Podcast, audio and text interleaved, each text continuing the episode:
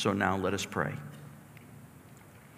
Thank you, Father, for the word that you have given us. It gives us great direction from our lives, but it teaches us many things about you as well. And some of these are exceedingly hard to understand. We ask for your help in particular today, for the passage and the study before us is not easy. Lead us by your Spirit. Thank you in Jesus' name. Amen. Well, for those of us that have been Phillies fans, it has been quite a week. Groans, laughter, yes, I understand. Tuesday evening was a mountaintop experience. I think it was Tuesday night. They won seven to nothing, five home runs. They just beat up their opponents. We were all feeling mountaintop that night. It was wonderful. The next day, they were shut out without a hit, five to nothing. Talk about going to the other extreme. And then most of you are aware that now they have been knocked out of the World Series. They lost. I got to reflecting on some of that, and I realized how much life is like sports in many of these things uh, in regards to a situation like this going from the mountain peaks to the valleys overnight, literally 24 hours. Life is like that. I mean, you can be doing just great in life and feeling great about life and the direction of your life, and the phone rings and it's the doctor saying, uh, We found something, we need to do more tests. Oh. The change from a mountaintop to a valley experience. You think you're doing great and you're enjoying your job and you're making a decent living, and the boss calls you in totally unexpected and terminates you for whatever reason. Wow reversals in life. Your spouse communicates to you, it's over. You didn't see it coming. Life is filled with reversals, more significant even than a World Series. Today's sermon is an excellent illustration of reversal. We're transitioning from chapter 8 in Romans to chapter 9. It is an extremely difficult transition. Because you see, chapter 8, we were in the mountaintops. Absolutely amazing. Nothing can separate us from the love of God that is in Christ Jesus. We are more than conquerors. We are super conquerors in Him. And we're flying high and we're doing well. And we know that God can even take the worst things in our lives and use them for our good and for his overall plan and purpose. He will do that. This is amazing. And many have called Romans 8 the best chapter in the Bible. But what comes after 8? Romans 9. Now, Paul begins to address those who are not so secure in Jesus. People who may think they are secure in God but they are not. Paul shares his burden for his lost fellow Jewish companions, people who are Jews just like Paul was, but they don't know their Messiah and they are lost. And then Paul opens an extremely difficult doctrinal issue that has divided Christians for years the doctrine of election. I can hardly wait. Yeah. I'm reading in Romans chapter 9, verses 1 to 13. Notice the tremendous change of emotion in the passage from flying high and super conquerors, nothing can separate us from his love, to this very difficult passage. I speak the truth of Christ. I am not lying. My conscience confirms it in the Holy Spirit. I have great sorrow and in, uh, unceasing anguish in my heart. For I could wish that I myself were cursed and cut off from Christ for the sake of my brothers, those of my own race, the people of Israel. Theirs is the adoption as sons. Theirs is the divine glory, the covenants, the receiving of the law, the temple worship and promises. Theirs are the patriarchs and from them is traced the human ancestry of Christ, who is God over all, forever praised. Amen. It is not as though God's word has failed, for not all who are destined from Israel are Israel.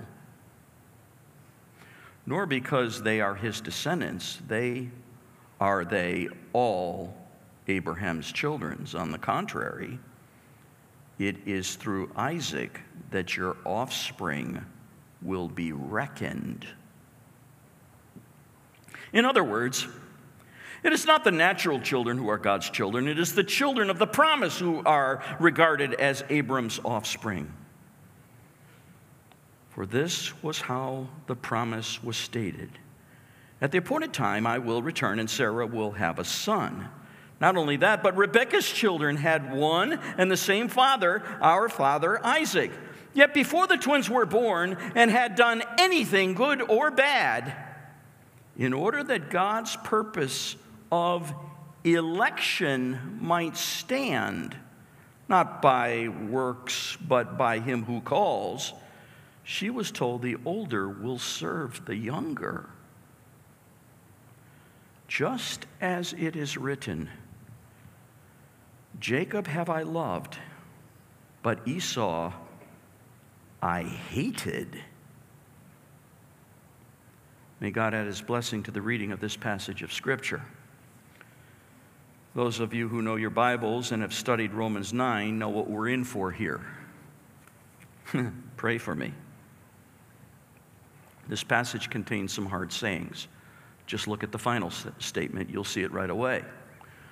The text says, Jacob have I loved, Esau have I hated.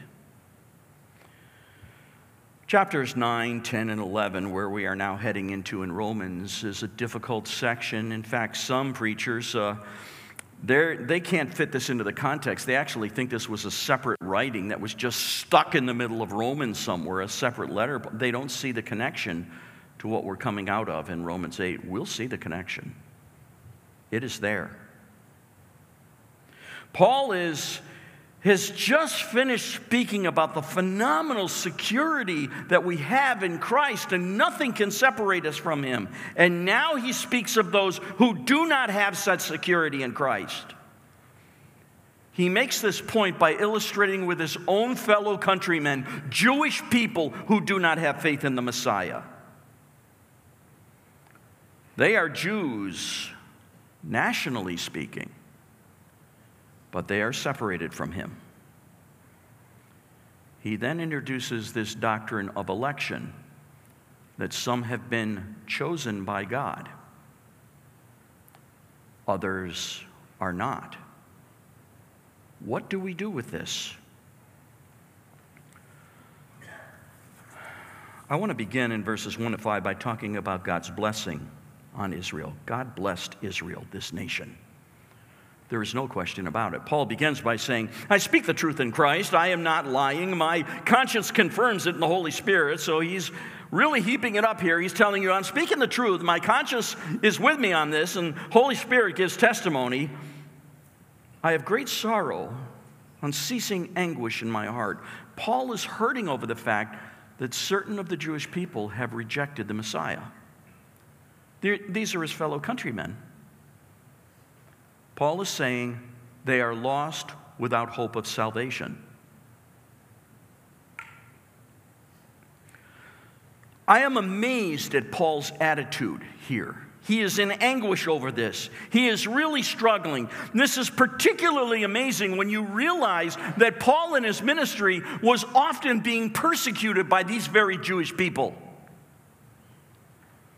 In 2 Corinthians chapter 11, he states in summary fashion, some of what he experienced, he calls it suffering at the hands of his own countrymen. He mentions there that five times he received 40 lashes minus one from his Jewish countrymen.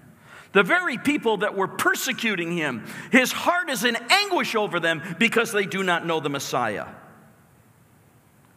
This is an amazing attitude. In verses 3 and the beginning of verse 4, he says, For I wish I myself were cursed and cut off from Christ for the sake of my brothers. Those are my own race, the people of Israel. Paul just took it to another whole level. He is saying, I am so burdened for these people. I wish I could give up my salvation. I wish I could be separated from God eternally so they could know Him.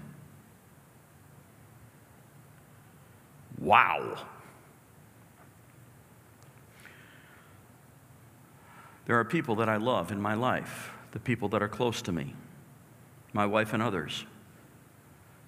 I spent some time this week probing my thoughts on this. Would I be willing to give up my salvation for any of them? Paul is willing to give up his salvation for his enemies.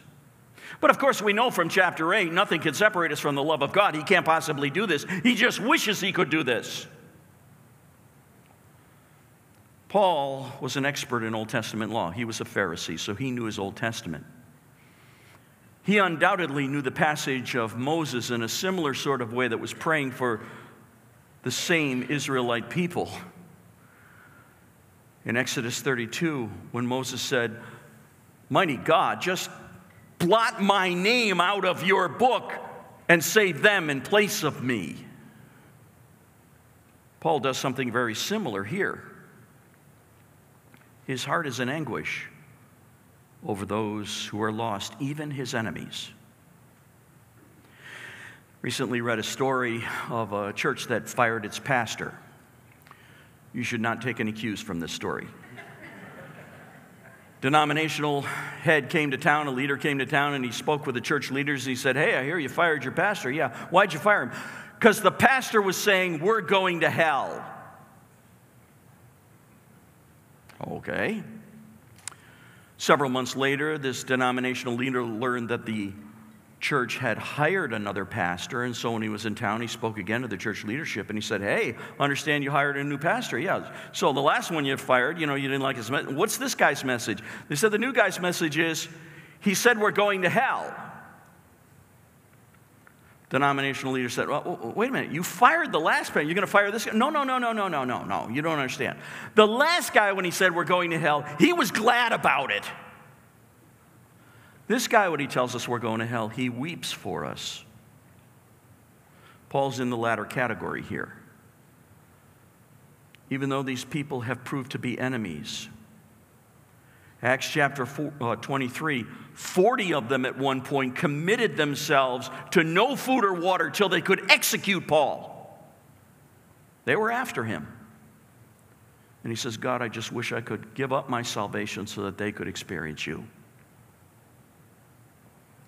Wow. That is pretty amazing.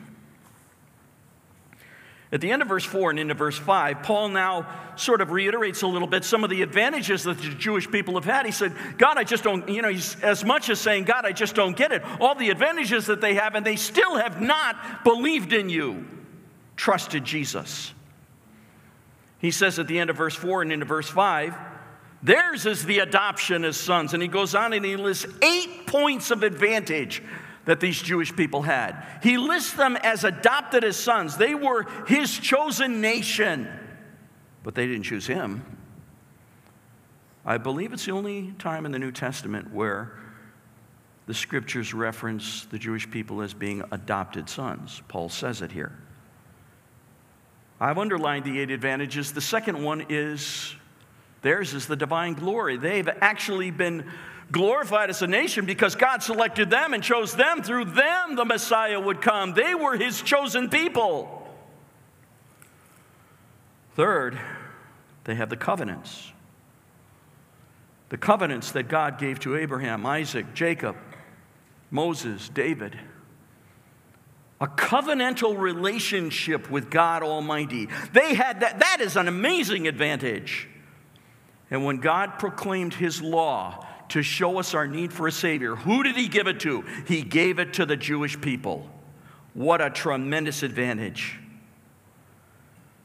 He had them build a temple to His name, a tabernacle in the wilderness, eventually a permanent temple. And in that, the Holy of Holies, where God Himself stayed in the midst of His people. What a phenomenal advantage! Paul, sixth of all, mentions the promises that they've received. God promised the Jewish people that a Savior would come. 360 some prophecies in the Old Testament alone. The Messiah would come. It was given to the Jewish people. Then they had the patriarchs, the Abrahams and the Isaacs and the Jacob. What great heroes of the faith. God revealed himself to them. What an advantage the Jews have had. And last, certainly not least, it was through them, their ancestry, that the Christ, the Messiah, would come. What tremendous advantage these people have had. And yet they did not choose him. With this advantage, some Jews were saved. They chose to trust Christ. Some chose not to. Advantages are important, but they don't count for everything. There are people today that have advantages. They live within the sound of the gospel. Somewhere about one in three are in the world are not under the sound of the gospel. It's the work of missions of taking the name of Christ to them. For many of us, we're within the sound of the gospel of Christ. It's an advantage, but some choose not to listen. Some of us were raised in Christian homes. What an advantage. But it doesn't make one a Christian. Some have chosen to attend good, good churches. It's an advantage, but it doesn't save you. Some have been through Christian education at some level. Some have been baptized. Some have been uh, received communion. Some have become members of their churches. All advantages, but it does not mean you know Jesus. Advantages are just that they are advantages. Paul's heart is bleeding for the Jewish people that have not cr- trusted Christ. And I would remind you that these people were his enemies. Does your heart bleed for people who have advantage and do not know the Savior? How about your fellow Americans, whether right now they be Republican or Democrat or whoever they might be? Tuesday is election day and tensions are high. The issues are very, very, very important. But people are more important than the issues. Does your heart bleed for those who hold positions not in agreement with yours? Or are you more focused on the fact that their position does not agree with yours? Paul is an example here in this passage of someone whose heart bleeds even for his enemies. He is willing to give up his salvation on their behalf. Well, most of us probably have a little more room to grow in this area. Starting in verse 6, Paul now turns his attention to remind us that yes, the gospel has been there. Some have chosen not to follow the Messiah Jesus. But starting in verse 6, Paul now says, But in spite of this, God has not failed. Verses 6 and 7 It is not as though God's word has failed, for not all who descended from Israel are Israel. What does that mean? Those who are in the nation of Israel, that doesn't mean they're all Israelites. I, what does that mean? It appears that Paul is making a division here. Those who are a part of a nation versus those part of the nation that choose to follow him. There are Jews, and then there are Jews. This is underscored by the second half of the verse. Nor do, nor, nor because they are his descendants are they all Abraham's children. Just because they're in the national line doesn't mean they're followers of the covenant of Abraham and followed to the Messiah. They didn't follow.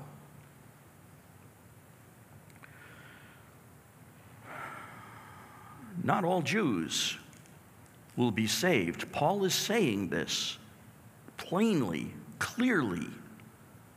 This will bother many Christians wondering if God has failed, if the Jewish people are his people, why are they not all saved? Paul seems to be saying they are not. In fact, in verse, the last part of verse 7 and on into verse 8, on the contrary, it is through Isaac that your offspring will be reckoned, which probably is not the best translation. It is through Isaac's offspring that your, you all will be named or you will be accounted for. It is through the message that comes through the patriarchs a coming Messiah who will die for our sins. This is God's path. We must align with that. In other words, Paul says, it is not the natural children who are God's children. It's not those who are naturally born as Jews. Just because you're a Jew doesn't mean you're a child of God. He differentiates and he says, second of all, it is the children of the promise who were regarded as Abraham's offspring those who have believed in the promise of God that a Messiah would come and the Messiah would be our Savior. We could not save ourselves, we must have a Savior. Jesus underscored this in John chapter 1 when Nathanael came to him. And Jesus exclaimed, Ah, look, here comes a true Israelite, as though there are those who are Israelites and those who are true Israelites the ones who will believe. In Romans chapter 2, Paul hinted at this when he said, You're not a Jew simply because you were born into the Jewish race and, and you were circumcised as a male. No, he says, You're a Jew when you have been born again and you have been spiritually, your heart has been circumcised. Verse 9, for this is how the promise was stated. Here is the promise given to the patriarchs. At the appointed time, I will return, and Abraham's wife, Sarah, will have a son, and from that son would come a nation. And from that nation, the Jewish people, the promise of a Messiah that would come. This was the promise that each was to believe in. But alas, many did not. Some did, some did not. God had blessed the Jewish people amazingly great advantage. But the fact that some of them do not choose Christ does not mean that he has failed. Starting in verse 10, God elects some. Now we enter a passage where God will actually say through Paul, that he will elect or choose some, and he will not elect or choose others. This will make some Christians angry. Some who are unbelievers will discount Christianity for this doctrine. Before we do that, let's look at what Paul says.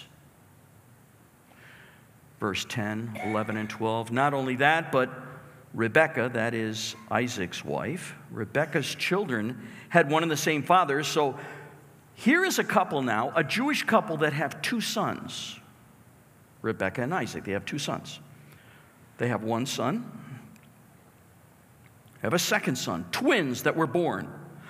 The passage says the twins were born, they had not done anything good or bad in order that God's purpose of election might stand. God didn't elect one and not the other because they were, He elected them before they were born, so they couldn't have done good or bad. So that God's elect purpose in election might stand, not by works, but by Him who calls. So it is not by their works. They didn't do good things and were elected. Oh, good guy, I'll, take, I'll pick him. No, God picked them before they were born before they could do good. It was not by their works, it was by his call, him who calls. And then she was told by God that the older would serve the younger. You would normally expect the younger to serve the older. As Paul introduces this doctrine of election, which he will name in just a moment, he is very clear that election is not based on race, ethnicity, here are two boys that were born to Jew, two Jewish, Jewish parents. One is a believer and one is not. Race. It was not about their works. They were selected. One was selected and the other was not before they were born. It had nothing to do with their birth order. The second would serve the, the, the, uh, the, uh, the first would serve the second born. As Dan read this morning in our call to worship, God will have mercy on those whom he will have mercy. Would you notice that the text says, by him who calls? Quite a statement to make. Him who calls. Him who calls. God reserves the right to do what God wants to do. He is totally righteous in what he does. But there are people who do not like this about God. This is God's sovereign choice.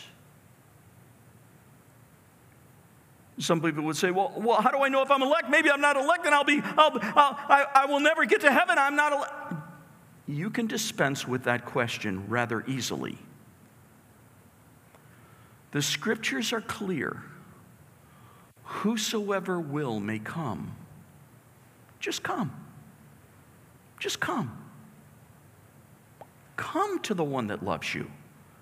Come to the one that died for you and made a provision for your salvation.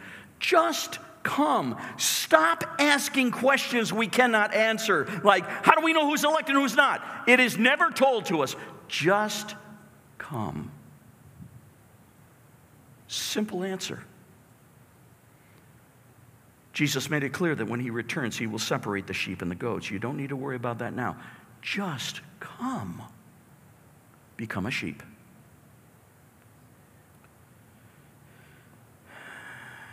Verse 13 is difficult, just that as, as it is written Jacob I have loved, but Esau I hated.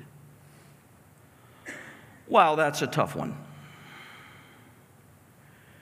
First thing you need to notice is the first statement, just as it is written. This is not a New Testament truth. This is an Old Testament truth that is quoted here. Paul is quoting the Old Testament.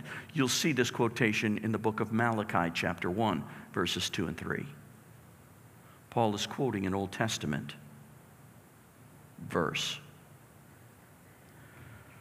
The second thing that obviously stands out here is this last word in the verse hates. I didn't think God hated anybody. What does this mean? Jacob I have I loved, but Esau I hated. Those of us who have studied biblical studies, how to interpret the Bible, we know that there's a very simple rule of interpretation. It says that the plain and simple reading of the text doesn't seem to make sense. You better look for another meaning of the text. We generally take scripture just face value for what it says and we just believe it. But every now and then we run into a verse like this and we read it and say, huh, that doesn't make a lot of sense. In fact, it contradicts what other sections of the Bible say. I thought John 3:16 said God so loved the world, he so loved the people, he hates some. Those two can't go together we need to look for a different meaning here. And behold, Scripture is its best interpreter. Scripture helps us to understand this. Do you remember in Jesus when he said in Luke chapter 14, he was asking people to follow him, to give up all to follow him. And at one point he said, If anyone comes to me and he does not hate his father and mother, hate his wife, hate his children, his brothers, sisters, yes, hate even his own life, he cannot be my disciple. Why would Jesus say, hate my wife? I don't hate my wife, I love her. Why would Jesus say, hate your parents? Again, we look at this and say, this doesn't make sense. Other portions of the scriptures tell us to love these people in our lives. Why are we told to hate them? How can we love them and hate them at the same time? Obviously, something else is happening here, and this is what is called hyperbole. It is an exaggeration to make a point. What Jesus is saying in Luke 14 applies to what is said here in our Romans passage. Jesus was saying, You need to be so devoted to me as a follower of Christ that the love that you have for the key people in your life pales in comparison to your love for me. He is exaggerating the point. Your love for me is so great, your love for them looks like hatred. God is not willing that any should perish. Jacob have I loved. Esau I have hated. My love for Jacob is so great, my love for Esau appears like hatred. It is such a vast difference. I think this is probably the best way to take the passage. 2 Peter chapter 3 verse 9 the Lord is not slow in keeping his promises as some understand slowness. He is patient with you not wanting anyone to perish but everyone to come to repentance. Whosoever will may come. Just come. He is willing for all to come to repentance John 3, we know John 3:16, but do we know John 3:36? In John 3:36, Jesus said, "Whoever believes in the Son has eternal life. Whoever rejects the Son will not see that eternal life, for God's wrath remains on him." There is a human responsibility to come. Whosoever will may come. Just come. How does this fit together with election? Answer I have no idea. This chapter is what is called a theodicy. Theodicy means to defend God's ways for what he has done, to show that God is just and reasonable and right, even if we can't understand it. Paul is tracing the history of the Israelite people here, the Jewish people, and showing that God's way is just and appropriate. Part of what Paul is defending here is the fact that God has elect some. Election means before the creation of the world, God chose some people to be His, that they would come to faith in Christ. Humanly speaking, this is offensive to many. I understand. Please hang with me for the next two minutes. Please. How can we choose God if He's elected us? He elected us, we couldn't help but choose Him. How does this work? Why would God do this? Is this not favoritism? Because of the difficulties of passages like this, I've known pastors that Bible teachers that have taught through the book of Romans and they skip this chapter and the verses that follow it because it's tough. We're not skipping it. What is taught here is at some level beyond human understanding. And we're not going to get it all. We'll get parts of it. What God is doing in His book is He is teaching us His plan for the salvation of our souls. And by doing that, He's teaching something about Himself. He is teaching us that His ways are way beyond us. His levels of rational thinking are way beyond us. He said in Isaiah 55, verses 8 to 9, For my thoughts are not your thoughts Neither are your ways my ways, declares the Lord. As the heavens are higher than the earth, so are my ways higher than yours, and my thoughts higher than yours.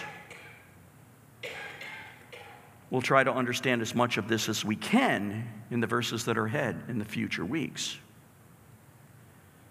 Right now, let me introduce you to something that might help some of you no matter who you are and what positions you hold about the Word of God, all people who follow Jesus that read the New Testament scriptures believe in election. It's just what do they mean by election?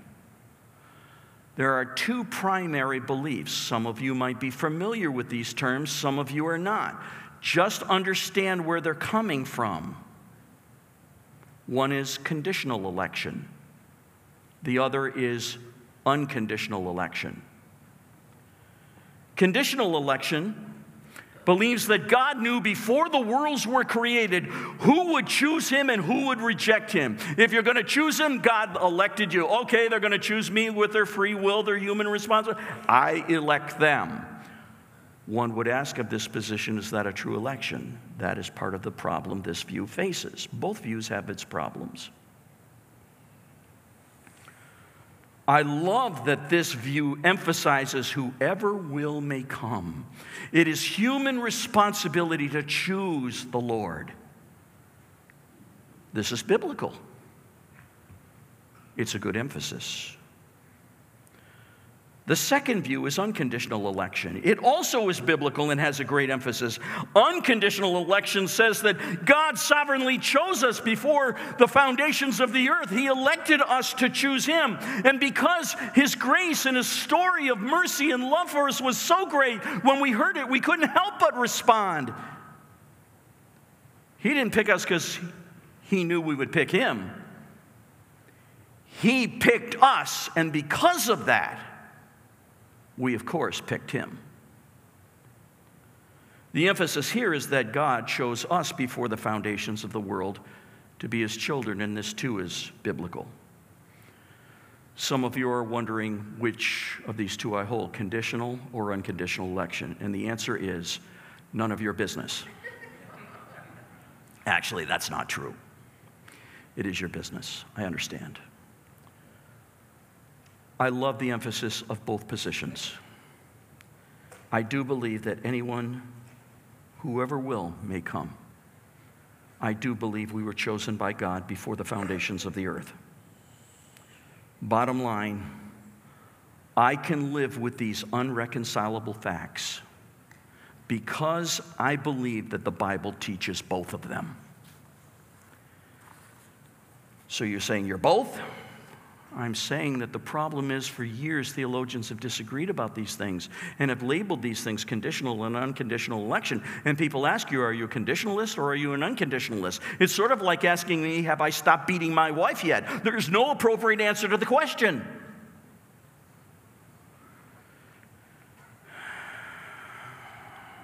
I do believe God selected us, He elected us, and I do believe that we have the human responsibility to choose him.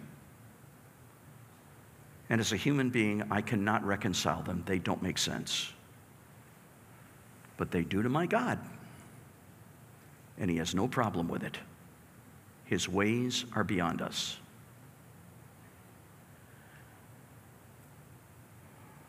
The point of these verses that we have studied today is that Paul is distinguishing between natural born Jews and the Jews who have actually trusted Jesus as their Messiah for salvation. Paul is very distressed over those who are natural Jews who have not trusted Christ. God did not fail Israel. He did exactly what he said. He did elect some, all have human responsibility. He would bring a Messiah through them as his elected nation. I do believe, for those of you who are wondering, and you know your Bibles, I do believe that there is a great revival coming among the Jewish people at the end of human history. Many, not all, many of them will follow their Messiah. In future weeks, we will continue to study the verses that are ahead of us, Paul dealing with the topic of election and some other difficult things. We will humbly do what we can. We desire to understand what we can, and that which we cannot, we will simply accept it because we know our God's ways are way beyond us, and He is always right, He is always just. He's got it. In the meantime, whoever will, would you please come to Christ? And enjoy the salvation that is offered. He is not willing that any should perish, but that all would come to repentance.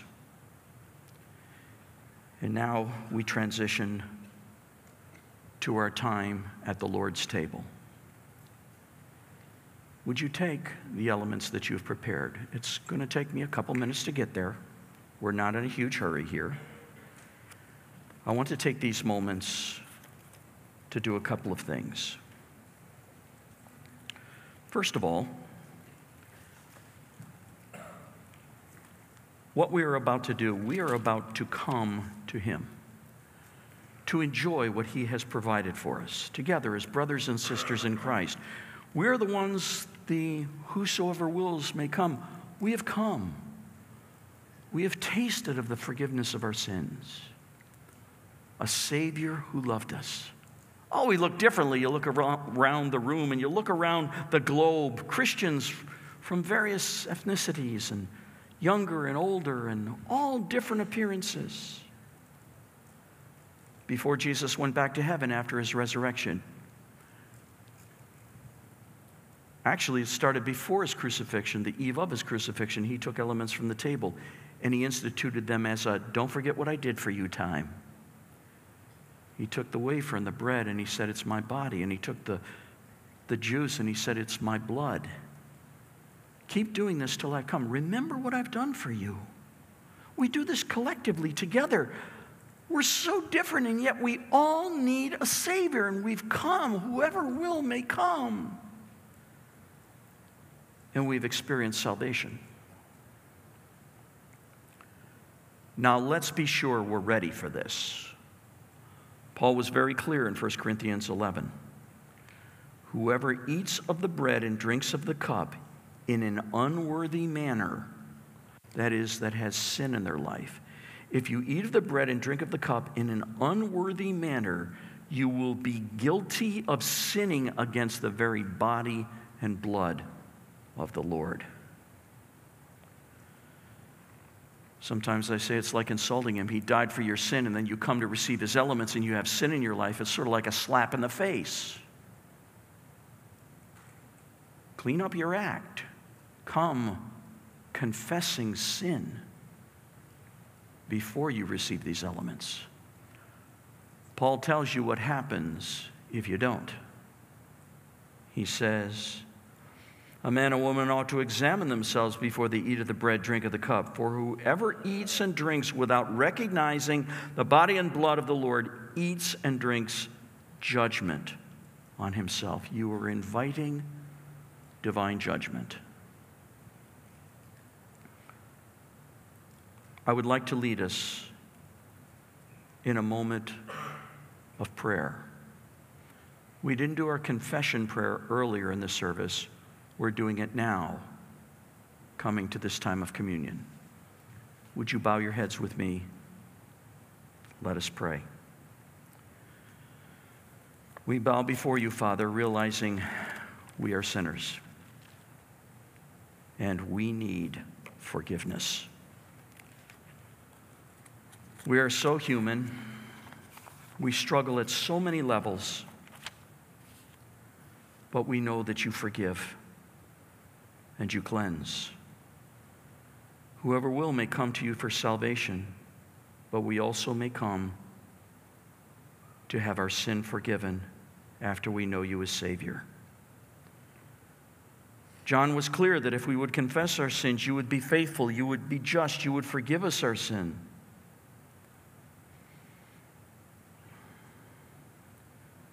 This week we have failed, each of us, at some level, perhaps in major ways, perhaps what we would consider to be minor ways. Perhaps we have hurt one another. We have not loved our neighbor like ourselves. We have said things we should not have said. And we have done acts which we should not have done. Forgive us, please. Forgive us that we have not cared for the lost. We have not even cared for our enemies. Forgive us that we have not loved you as we ought, making you the absolute top priority of our lives.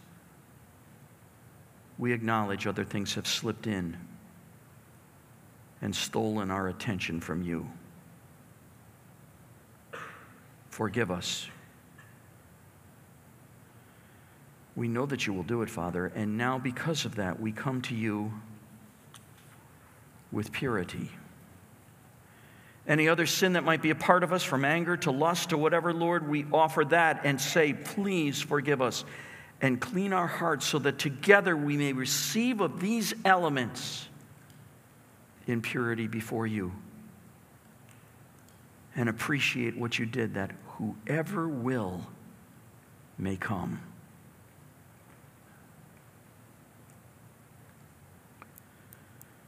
And now, folks, I'll ask you at home as well as here in the auditorium to take the bread, the wafer that you have there.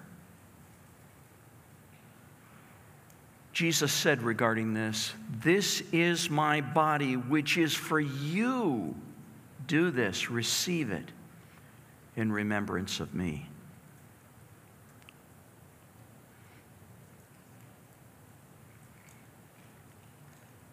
Thank you, our Father, for the sinless body of our Lord Jesus Christ, sacrificed to pay the penalty for our sin.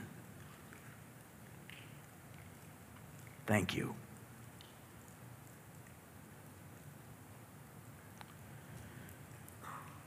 And now, concerning the cup, Jesus said this regarding the cup. This cup is the new covenant in my blood. Do this whenever you drink it in remembrance of me. Remember him as you drink it now. Remember what he did.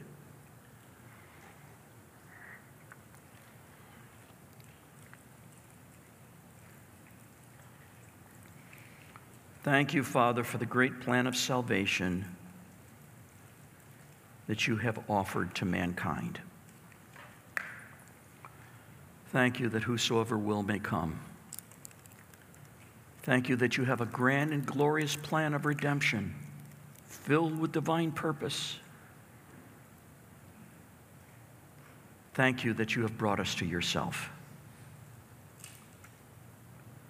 We give you thanks for the death of our Lord Jesus on our behalf. We worship you, we praise you. In Jesus' name, amen. We'll ask Dan to lead us in our traditional singing at this point after the communion elements of Blessed be the tie that binds. Let's stand.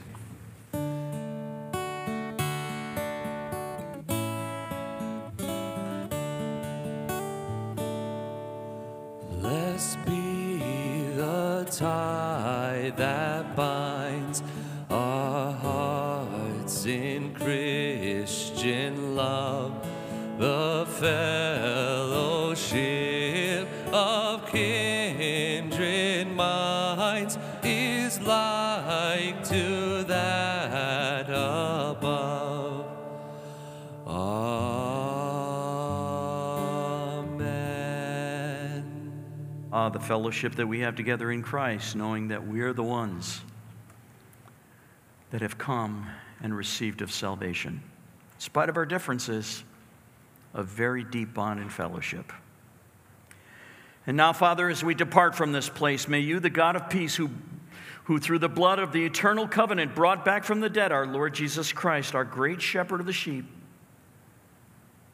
may you equip us for everything good for doing your will. And may you work in us what is pleasing to you through Jesus Christ, to whom be glory forever and ever. Amen. God bless you. Go in his peace. You're dismissed.